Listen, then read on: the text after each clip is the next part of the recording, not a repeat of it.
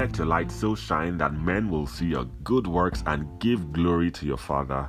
Hi, and welcome to True Yarn with Basi Upaha. And this is the biggest show online. And if you argue with me, go and check the ratings. Alright, so today we'll be talking about the importance of uplifting others. Like, why is it important to uplift someone else? What does God say about it? I just read something from Matthew 5 16 where God is saying simply, that the reason why he wanted to uplift someone else is so that people will see it and give glory to his name. It's that simple. The reason you are where you are today is because someone else has probably helped you in, in one way or the other. So there are people around you who God have put in your life for a reason. Know this we are all connected, and there's nobody around you that God has not put in your life for a reason. If God has not put the person in your life for a reason, you would know. But there are people who are probably disturbing you right now, um, telling you, "Oh, um, I'm into this, I'm into that," or "Can you just be my mentor or something?" Yes, it's not that you'll be uncomfortable doing it, but the thing is, where you can try as much as possible to help someone else. And I would just like to throw some um, light into it. I remember my journey going into broadcasting. I started as a voiceover artist. Back then, I had this Symbian phone. I would just go through almost all the videos I could lay my eyes on on YouTube about voiceovers. I will watch and watch until I run out of data, watch them over and over again, and then I had the opportunity of meeting someone who um, had a studio and he just said to me, Basi, you have an amazing voice. Don't worry, just come over to my studio and uh, we'll do a couple of takes and we'll, uh, you have a demo that you can play to some other person. And that was it. I went all the way to Benin City just to record my voice. And trust me, we spent the whole night. Like he was trying to work it out and say, "Oh, um, your voice will be good for and so. You should try and focus more on this and that." And that was it. He was helping me out, and we talked and talked for a long time and that was how I got my first demo. When I got back to school, I played it to my friends and they listened and they were like, Oh my word, Basi, this sounds so good. I can't believe this is you. I mean, I was still in, I was still in awe. I was like, because I didn't have any recorded, uh, recorded version of my voice before, so I just said, "Wow, this is this is God working and all of that." So God used that guy to shine the light on my talent, and from there, I started meeting other people, getting one or two small jobs here and there. And then I met someone else who was um, was a full time radio presenter. I pitched myself to him, and this guy was like, "Yeah, yeah, yeah, you have a good voice, but you're still a bit rough around the edges. I think we can work something out." And that was it. After a while, this guy didn't even. I from my mind, I was like, "This guy's never going to call me." But the thing is, he finally called me one day and said, Oh, Bas, meet me up at this studio. That's how I, f- I flew to the studio. I, I remember rushing. I was like, I can't miss this appointment. I went there and he gives me a script. I get into this, uh, the recording booth, and that was how I had a tongue twister. Just to pronounce offices, I started saying offices, offices, offices. and he was.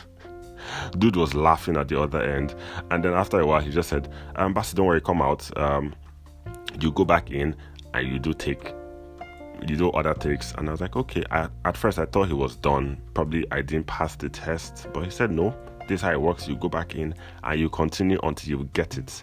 As i went back in i continued. I t- did take i think i did up to take 50 but finally i got um, I, I got the recording. And after that i kept hearing my voice on different radio stations. Like this guy kept calling me for jobs. And yeah the money the money was small then but for me, as far as I was learning, as far as I had someone I could call when I was stuck trying to work out a particular script, because then he taught me how to script. As far as I, I had that person to call to just say, "Oh, I need your advice. Can I meet you up at uh, at your office?" I'll just run to his office. I'll meet him up, and he connected me to someone that had a radio program that gave me a part-time job. Yeah, that guy gave me a part-time job. He, then he was selling um, was selling inverters. He had a business um, business radio show. I remember very well. He had a business radio show, so I used to help him out with the um, with the edits. I used to do voiceovers and all of that. And he gave me an official phone. Yeah, and yeah, if, if, a couple of times. Um, I had to go to his office and um, meet with clients and all of that. So he just like that journey for me, like it means a lot because someone or a couple of people assisted me and even down to getting my very, very first entertainment job. I went into the office and the lady saw me. I remember I got around 7 a.m. The first, okay, the first I got around 7 a.m. and I didn't meet her. I left around 4 p.m. This was in Lagos. I went there the next day again around 7 a.m. because you know Lagos, you have to leave your house really early, especially if you're staying on the mainland. You have to go to the island. So I left and I got there at 7 a.m. again the next morning. Uh, like 7 past 7, I got there.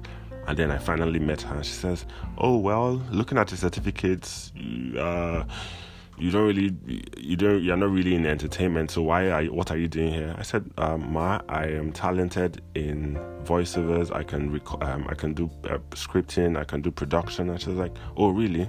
Before she even said jack i just looked around her office and i started advertising everything. I was just there going ladies and gentlemen boys and girls look at and she was like, she was just looking at me like, is this is this one okay?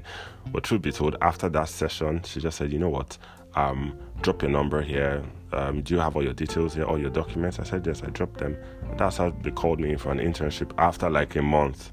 After I'd almost cried at home saying, "Oh, that's why um, I missed out on that opportunity," but they called me back, and that's how I started my internship. And then they retained me as a full-time staff.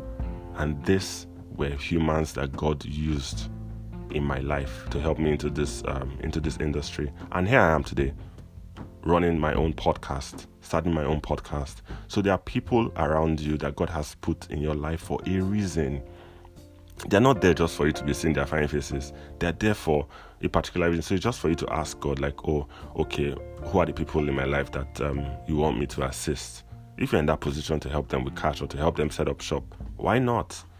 So look around you. There are people that need your help. There are people that need your assistance. There are people that just need you to make a phone call try as much as possible to be that person that uplifts someone else because when you do that i said it at the beginning of the show that when you do that it's not because of you it's because god wants other people to see it when you help someone or okay me practically when someone helps me i tell the person thank you and then after a while when i'm thinking of what the person did for me i'm like oh my word like thank god like i just say god thank you that you used that person to help me that is what god wants he wants us to be a channel of His blessing, not a container, a channel to continually um, help people, reach out to people.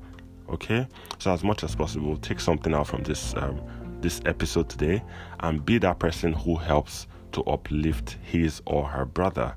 And yeah, if you liked this episode, kindly share across social media. Remember, you can send a mail to trueyarnmedia at gmail.com or you can visit the Instagram page at True Yarn. And yeah, a couple of people send me um, voice notes here. So if you have an account on Anchor, you can actually send me a voice message, and I would um, I'll be very happy to listen to it. Thank you so much for listening to this episode, and remember, you are God's masterpiece, and He's not done with you just yet.